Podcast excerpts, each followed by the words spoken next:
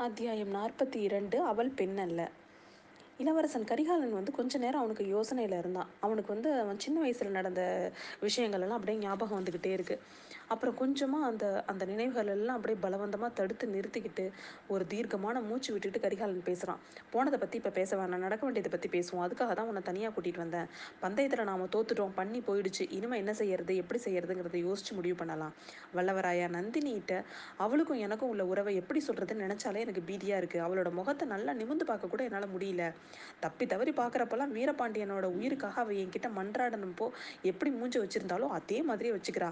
அவளோட பார்வை அப்படியே என்னோட நெஞ்சை வந்து வாழ்கொண்டு அறுக்கிறது மாதிரி இருக்குது என்னோட சகோதரி வீரபாண்டியன் மீது காதல் கொண்டு அவன் உயிருக்காக என்கிட்ட மன்றாடினாள் அப்படிங்கிறத நினச்சா எனக்கு அப்படியே நெஞ்சே உடஞ்சிரும் போல இருக்குது வல்லவராயா உன் கருத்து என்ன? இன்னமும் அவளுக்கு உண்மை தெரியாதுன்னு நீ நினைக்கிற அவள் சுந்தர சோழரோட மகள் அப்படின்னு எங்களுக்கெல்லாம் சகோதரின்னும் அவளுக்கு தெரியாதுன்னு நீ நினைக்கிறியா அப்படின்னு கேட்குறா கேட்குறான் இதெல்லாம் தெரிஞ்சிருந்தா இன்னமும் பாண்டிய நாட்டு சதிகாரங்களோட சேர்ந்திருப்பா சேர்ந்திருப்பாங்களா நந்தினி தேவி?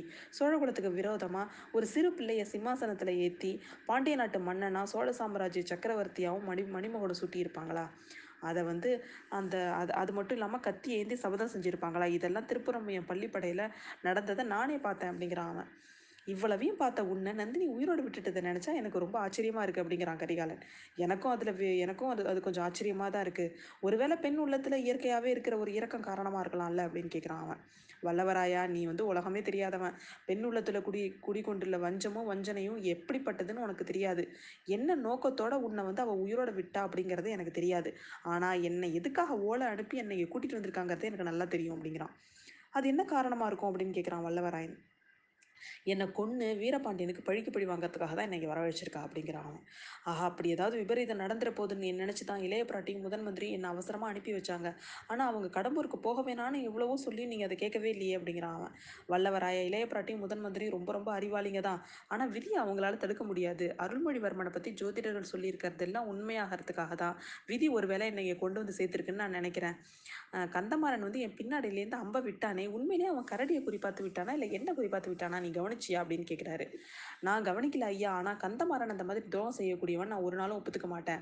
வீட்டுக்கு வந்த விருந்தாளியே அதிலும் சக்கரவர்த்தியோட குமாரனை பின்னாடியிலேருந்து அம்பு எய்து கொள்ற கொல்லக்கூடிய நீச புத்தி கந்தமாறனுக்கு கிடையாது. அவனுக்கு கொஞ்சம் புத்தி மட்டும்தான். அவன் வந்து முதுகில் குத்திப்பட்டு கிடந்தப்போ அவனை நான் தூக்கி அவன் கண் விழித்தப்போ அவன் என் கையில் இருந்தான். அதை வச்சுட்டு அவன் அவனை வந்து நான் தான் கொண்டுட்டேன் நான் தான் குத்துனேன் அப்படின்னு தப்பாக முடிவு பண்ணனா அவன் புத்தி வேணால் கொஞ்சம் கட்டையாக இருக்கலாம். ஆனால் துரோக சிந்தனை அவனுக்கு கிடையவே கிடையாது அப்படிங்கிறான். உனக்கு தெரியாது வல்லவராயா. ஒரு அழகான பெண்ணோட மோகன மோகனாஸ்திரத்துக்கு எவ்வளோ சக்தி உண்டுன்னு உனக்கு தெரியாது.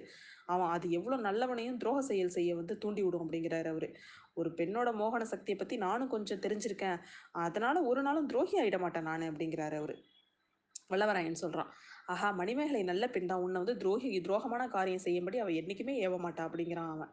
கரிகாலன் நான் மணிமேகலையை சொல்லவே இல்லை. பூரண சந்திரனை பார்த்த கண்களுக்கு மின்மினி கவர்ச்சி கவர்ச்சிகரமாக தோணுமா அப்படின்னு கேட்குறான் அவன்.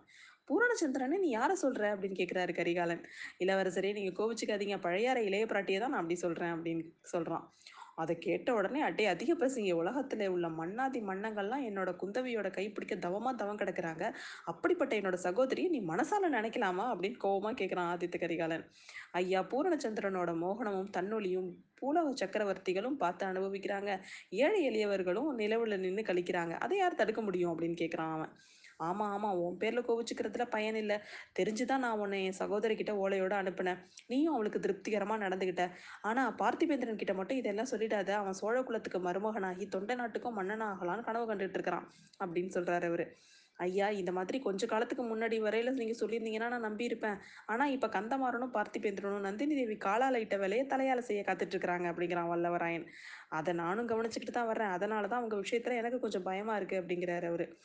எல்லாத்தையும் உத்தேசிக்கும் போது நீங்கள் இளையராணியை சீக்கிரமே சந்தித்து எல்லா உண்மையும் சொல்லிடுறது தான் நல்லதுன்னு எனக்கு தோணுது அப்படிங்கிறான் வல்லவராயன். எனக்கு அவ்வளோ தைரியம் வரும்னு எனக்கு தோணலை. எனக்கு பதிலாக நீ அவளை சந்திச்சு இதெல்லாம் சொல்லிட்டா என்ன அப்படின்னு கேட்குறான் கரிகாலன். இளவரசரை நான் சொன்னால் இளையராணிக்கு நம்பிக்கை ஒரு நாளும் வராது. அவளை ஏமாற்றி நான் தப்பிச்சிட்டு போகிறதுக்காக தான் சொல்கிறேன்னு நினப்பா அவ அப்படின்னு சொல்கிறான் சொல்கிறான் வல்லவராயன். ஆனால் நான் நந்தினியை தனியாக சந்திக்கிறது எப்படி? அவள் எப்போவுமே அந்த புறத்தில் இருக்கிறா அப்படிங்கிறான் கரிகாலன். மணிமேகலையின் மூலம் அது ஏதாவது சாத்தியமாகும்.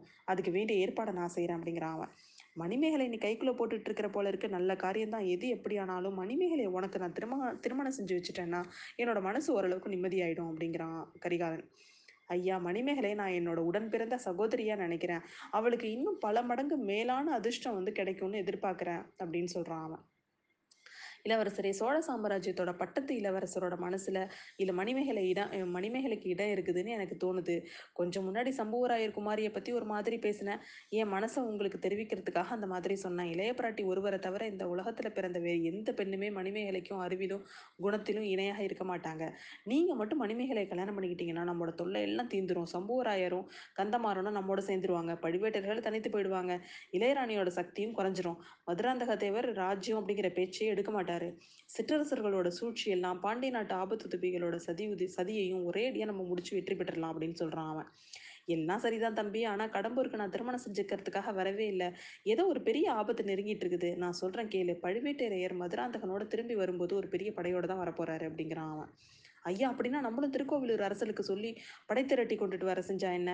எதுக்கும் நாமளும் முன்ஜாக்கிரதையா இருக்கலாம்ல அப்படிங்கிறான் வல்லவராயன். நானும் அதை பற்றி தான் யோசிச்சுட்டு வரேன் ஒரு ஒரு சமயம் எனக்கு என்ன தோணுது தெரியுமா? இந்த கடம்பூர் அரண்மனையை அப்படியே தரமட்டமாக்கி இங்கே சதியா சொல்ல சதி ஆலோசனை செஞ்சவங்க அத்தனை பேரையும் அரண்மனை வாசல் அப்படியே கழுவில் ஏற்றி கொண்டணும்னு கூட எனக்கு தோணுது.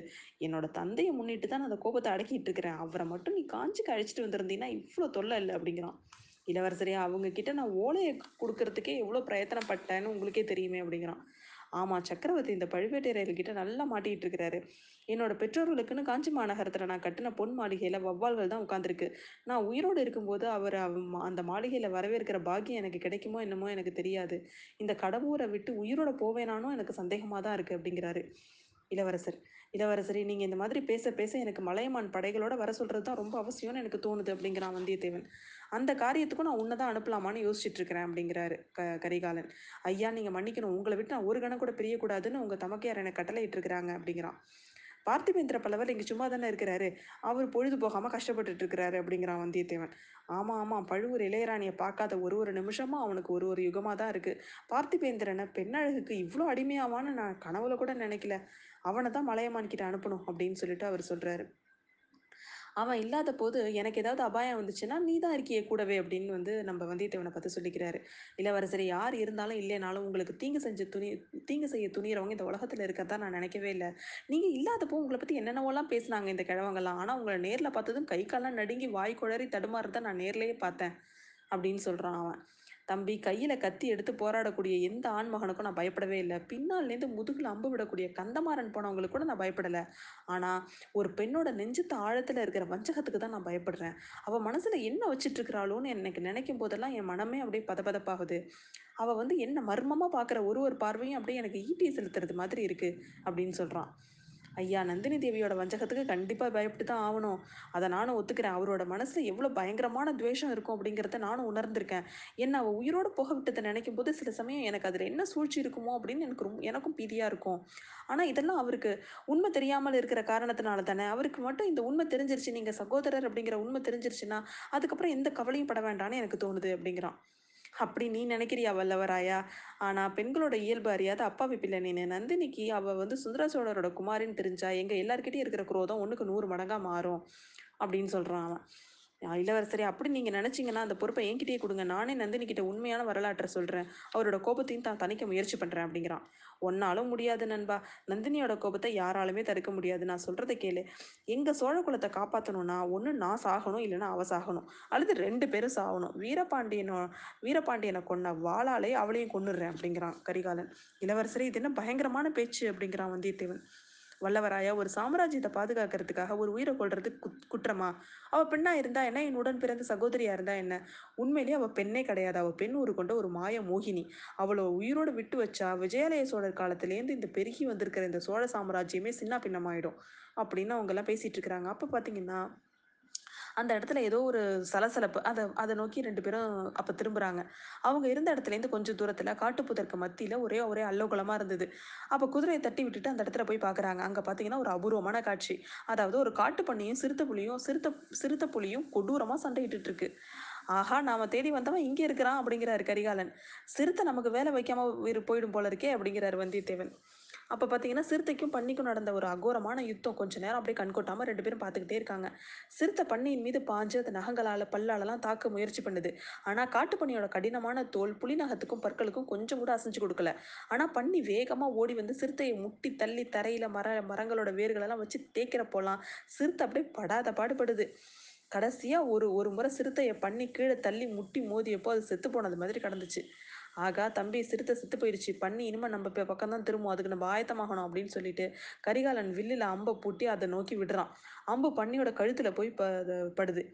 பண்ணி கழுத்தை உதறிக்கிட்டு திரும்பி பார்க்குது ரெண்டு குதிரையும் அது மேலே இருந்தவங்களையும் அப்படியே ஒரு ஒரு நிமிஷம் அது பார்க்குது அதுக்கப்புறம் பார்த்தீங்கன்னா சிறுத்தையை பார்க்குது சிறுத்தையால் இன்னும் ஒன்றும் ஆகாது அப்படின்னு தெரிஞ்சுக்கிச்சு அதுக்கு.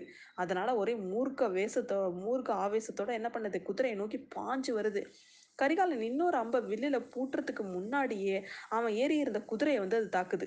அது தாக்கின உடனே கொஞ்சம் நகர்ந்த குதிரை பின்னங்கால் வந்து ஒரு மரத்தோட வேரில் மாட்டிக்கிட்டு அதால் அதுக்கு மேலே நடக்க முடியல அந்த குதிரையால். அதனால் குதிரை தடுமாறி கீழே விழுந்துருச்சு.